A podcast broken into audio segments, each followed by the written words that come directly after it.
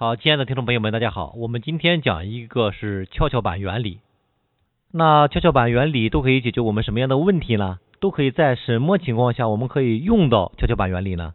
好，我们先讲第一个，第一种情况就是恋爱的接触期，恋爱的前期没有确定男女关系之前啊，如果不懂跷跷板原理，就会呈现两个错误的状态。第一个就是围着对方转。结果呈现的就是我是没有价值的，你才是有价值的。那第二种情况就是自己为中心，忽略对方，形成的一个结果就是我是有价值的，但是你是没有价值的。对方在这段关系当中感受不到自己价值的被接纳、被认同啊，反而就会出现一个结果，对方离开这段关系。所以，针对恋爱接触之前的这段时间。啊，我们有三个方面的建议。第一个呢，就是要曝光自己；第二个是接纳和认可对方；第三个就是你和他之间要建立一个 WiFi 信号，也叫做爱的频道。这个 WiFi 啊，这个爱的频道啊，就相当于牛郎和织女之间的那个鹊桥，就相当于白娘子和许仙之间的那把伞、那个西湖。那第一个如何来曝光自己呢？啊，曝光自己的信息呢？对吧？第一点就是要把所有的你的这个优点都罗列出来，然后无论你是通过朋友圈、通过图片、通过视频，还是通过两个人之间的聊天的方式，然后来展示自己的优点。也就是说，销售之前一定要学会包装自己。那说到这一点了，我觉得对一些人感觉到非常的惋惜，就是因为他们本身具有。这个一百分的实力，但是他们习惯表现出来的一个状态就是只有三十分、四十分的一个实力的一个表现啊。这部分人比较谦虚，比较低调，不喜欢夸张。但是另一部分人呢，特别的讨巧，就是他们本身可能具有只是三十分的这样的一个实力，但他们学会了包装和夸张自己的这个优势之后呢，展示出来的可能就是啊八十分、九十分，甚至是一百分。所以，为那些踏踏实实的啊，真正的有实力的、比较低调的那些呃呃男生或者是女生来说啊，一定要学会曝光自己的优势，把自己的优势展示出来，让对方去看到。因为你不展示的话，不要期待的说对方能够去看到。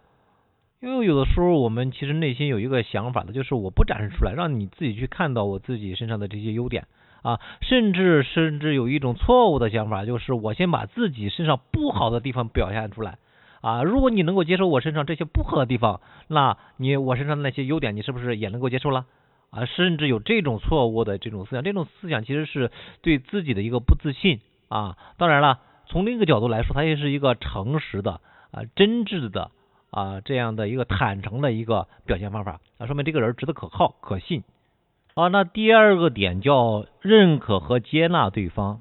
其实我们面对自己最在乎的人、最在意的人的时候，有的时候表现的内心是一些自卑的，害怕对方是不接纳自己的。所以在恋爱的过程当中，你要让对方感受到啊有一种归属感，有一种安全感。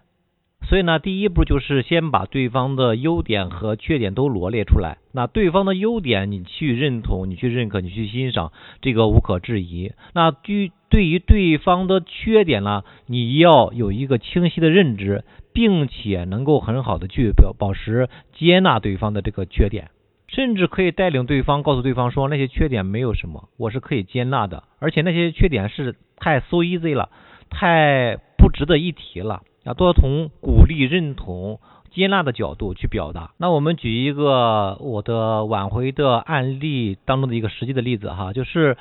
这个女生啊，看到男生有的时候很容易因为冲动而购物而消费而做一些花销的时候，她总是不经意间的提醒对方，然后这个时候这个男生可能当下能够接受，但是内心呢总有一种呃内疚、愧疚或者是后悔的这样一个心态。好了，然后我们来还原一下啊，就是这个女生本身去提议啊，去提醒这个男生不要冲动消费啊，她的本意是好的啊，是为了男朋友好啊，让他能够改正一下，不要冲动消费。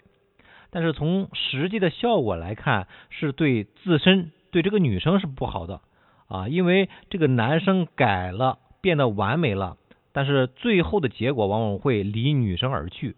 因为他总是会发现和这个女生在一起总是很不舒服，这个女生总是能够发现他的不足。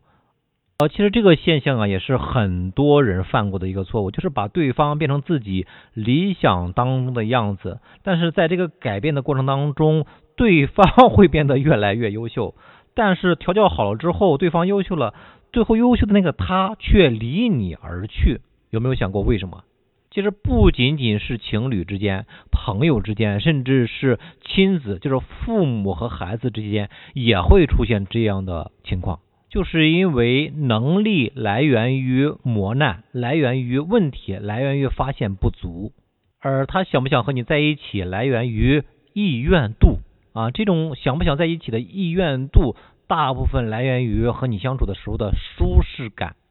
然后就出现了这样一个比较搞笑的一个现象，就是他变得在你的条件下变得越来越优秀了，然后他的优秀会吸引更多的竞争者。他吸引的身边的异性越来越多，而那些异性也就变成了你的竞争对手。所以呢，那些竞争对手当中，肯定有一部分人是能够满足他的呃感受需求的啊，相处起来比较舒服。所以，对于对方本身是有不足的这种情况，有两种处理方式：要么你是保持一种啊接纳啊，不去理睬，不去改变啊的这样一种状态。因为没有人能够把身上所有的缺点都改掉。那第二个呢，就是换一种说法，多从鼓励、认同、接纳的角度去引导和纠正对方。比方说，我们举个例子，还是那个对方冲动消费的这个例子，我们可以说啊，年轻嘛，都会有冲动的时候。不过我相信你懂得自我反思啊，以后肯定会改善的。或者说，啊，呃，钱是挣出来的啊，不是省出来的。偶尔冲动一下也没什么，我相信你以后能挣大钱。好，那第三个部分叫做爱的桥梁，就是那个 WiFi 啊，这个我们就不多赘述了，因为这是一个课题，这个我们到时候直接是通过爱的五种语言去讲就可以了，然后去翻爱的五种语言那个音频。好，听到这里，大家可能对爱的跷跷板原理有了一个认识。其实爱的跷跷板原理就是我们小的时候玩的那个跷跷板有点一样，就是一方在高高的在上面啊，另一方呢能够顺势而下。恋爱当中的人啊，若不想跌落，就要保持啊自己在爱情当中的这个重量，或者是说，爱情的满分如果是一百分的话，一方的分值太高，只会导致另一方的分值太低。好了，下一次我们讲爱情跷跷板当中的高低位和付出与索取。现在所有的爱情模式当中，大部分都是处于高低位的模式的比较多。那我会让你知道为什么会形成这种原因和应该如何去调整。